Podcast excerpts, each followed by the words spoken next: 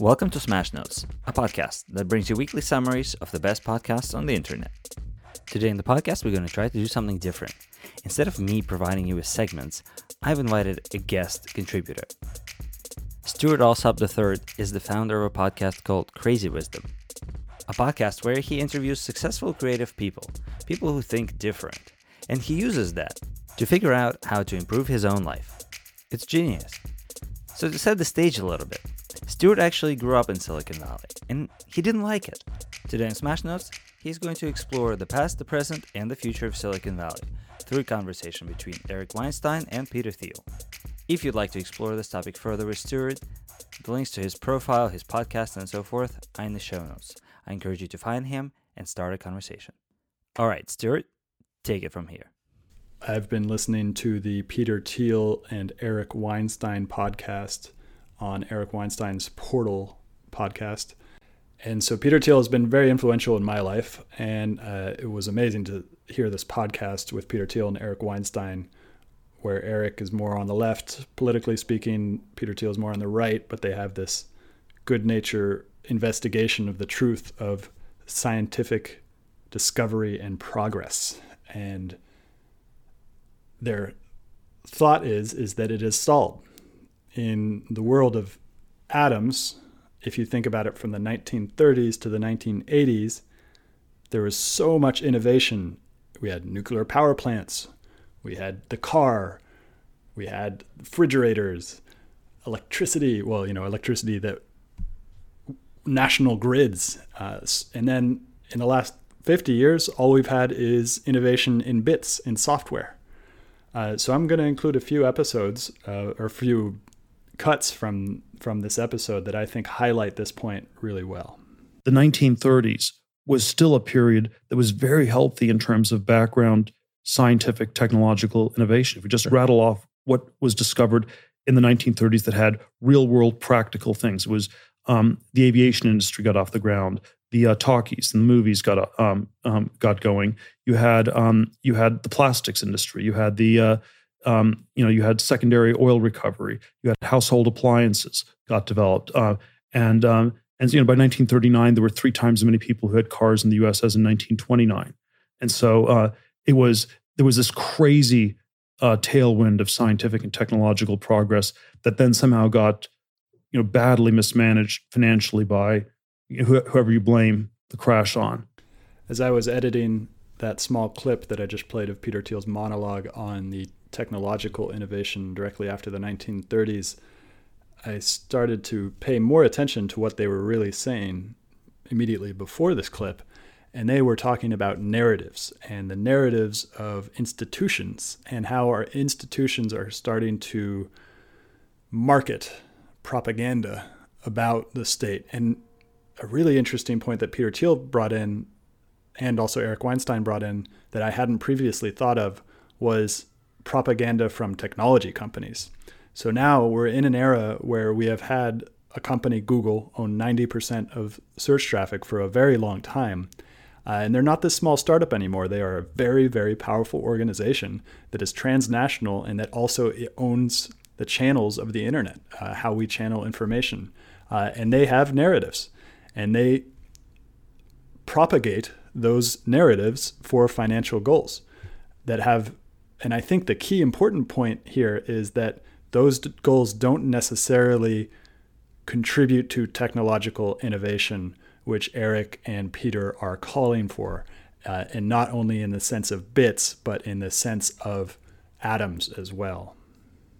I've been talking about the this uh, the the tech stagnation problem for um, for you know the better part of a decade, and I think when I was talking about this in 2008, 2009, 2010, this was still you know a, a fringy view. It was very fringy within Silicon Valley, and I think even within Silicon Valley, there's sort of a lot of people who've come around to it, who've partially come around to it. Um, uh, there's a sense that tech has a bad conscience. It feels like it's not you know, delivering the promises. Um, you know, Google ha- had this propaganda about the future, and it's now seen as you know the self-driving cars are further away than people expected. And so I, th- I think I think there is sort of a sense that uh, things have shifted a lot over the last decade. But even like five years ago, I mean, it, it feels to me, I uh, I moved out to work with you in 2013. Mm-hmm. And I'd never seen a boom before. I mean, this was mm-hmm. one of the things that mm-hmm. was really important to me is that being in academics, um, the academy had been in a depression since this uh, change around 1972, 73. And seeing a boom mm-hmm. and seeing people with like flowers and dollar signs in their eyes, you know, talking about a world of abundance and how everything was going to be great. It seemed like everybody was the CEO or CTO of some mm-hmm. tiny company. Um, and then very, very quickly, it, it, all started to change. And I felt like a lot of people moved back into the behemoths uh, from their little startup uh, mm-hmm. having failed. A lot of the ideology felt poisonous, like don't be evil was not even something you could utter.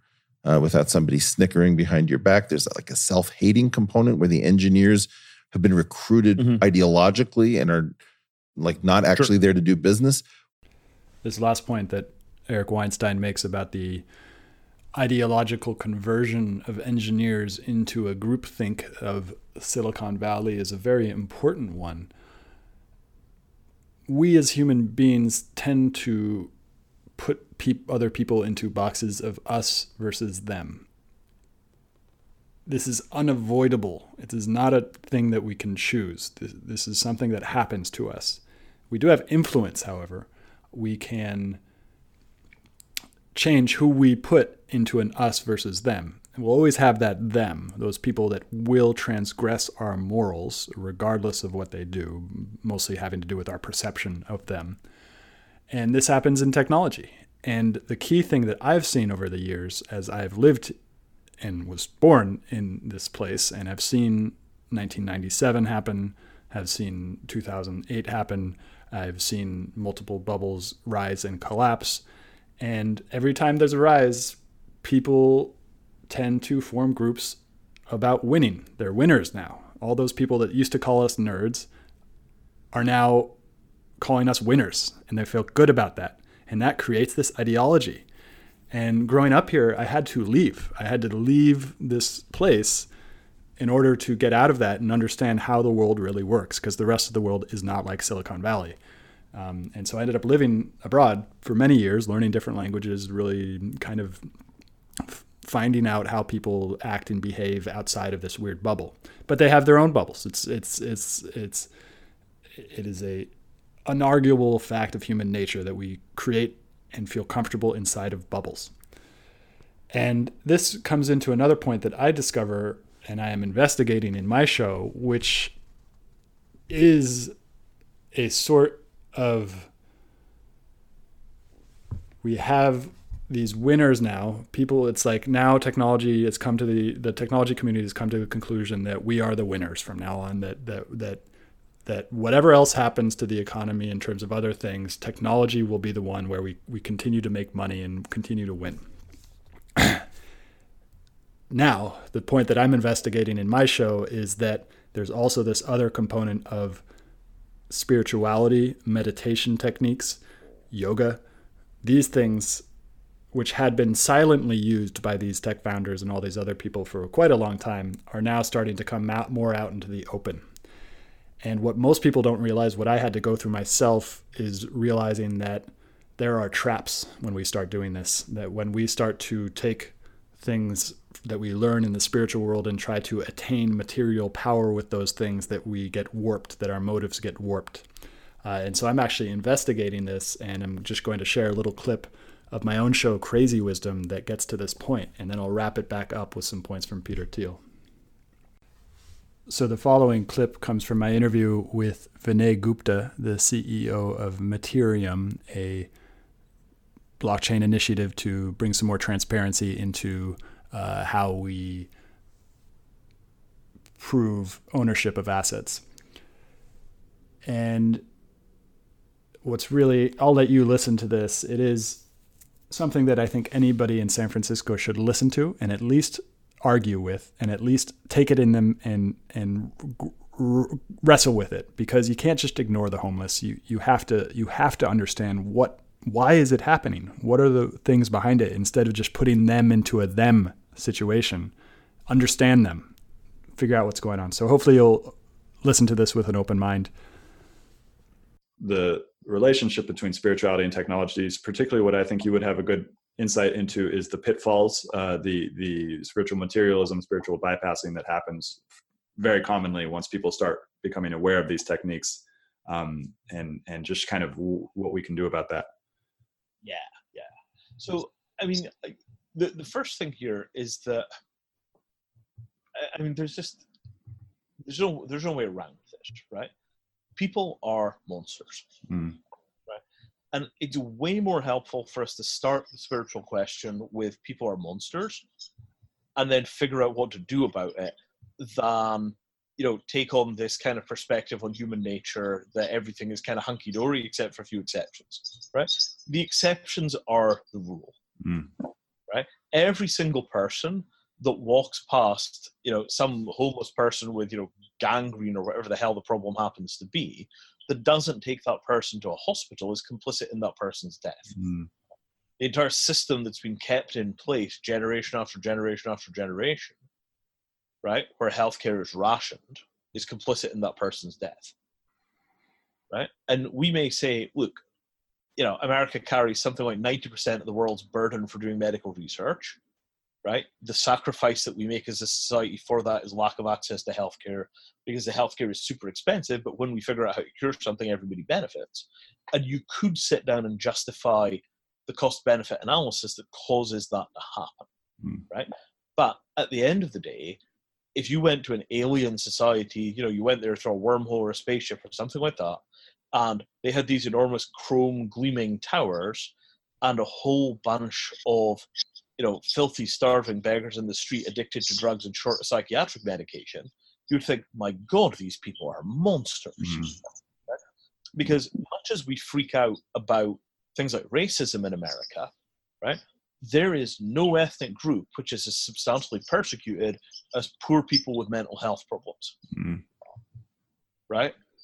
And when that's that's you know growing up here, I remember that the well, I think it happened before I was I was born, but but in the 1970s, 1960s, uh, people were in in institutions when they had issues like that, and then I think it was 1980s, 1990s deregulation. They were then let out um, and kind of to fend for themselves, and it really hasn't changed for that that that hasn't changed. So if you're listening to this and you just listened to this clip from Vinay and you've kind of dabbled your feet in meditation techniques and are looking to get some more well-being, please understand that these techniques are not necessarily productivity techniques. They get you in touch with deeper level, levels of reality of nature that will upend a lot of what you think you know to be true. Uh, it doesn't mean stop do them, but just go into them with wise eyes wide open, uh, knowing that that it is you are dealing with your own sense of uncertainty and peering into that uncertainty, and you don't know what will come up. Uh, so it's really important just to understand that as we're as we're going into it. And it's really interesting where this goes because now we've got in San Francisco where I've grown up, left for 10 years and now have come back and I'm living here again. What I'm starting to see is this rise of the winning technology class that is pretty similar to the other urban classes all over the world uh, that are the elite urban classes, but there's something a little bit different about it. And I see this rise of technology um, and this this essentially very very powerful class that's growing. And you know, look at Bitcoin. Think about how many millionaires were just made of from Bitcoin, and think of those people who those people are.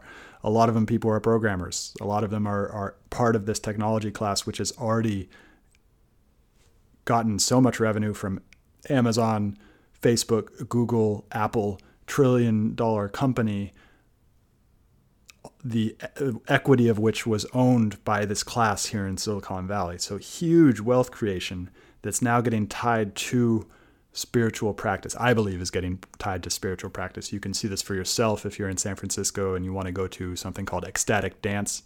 See a lot of tech founders there. There's this place in San Francisco called the Center where most of the startup founders go and also most of the hippies go. And this is the interesting thing that I investigate in my in my show Crazy Wisdom, which is this this weird thing that's happening where the hippies are merging with the tech founders, and maybe they weren't even separate to begin with. You know, 1960s, 1970s, a lot of the technical technical innovation was done by a lot of the people who were experimenting with psychedelics and creating this New Age thought.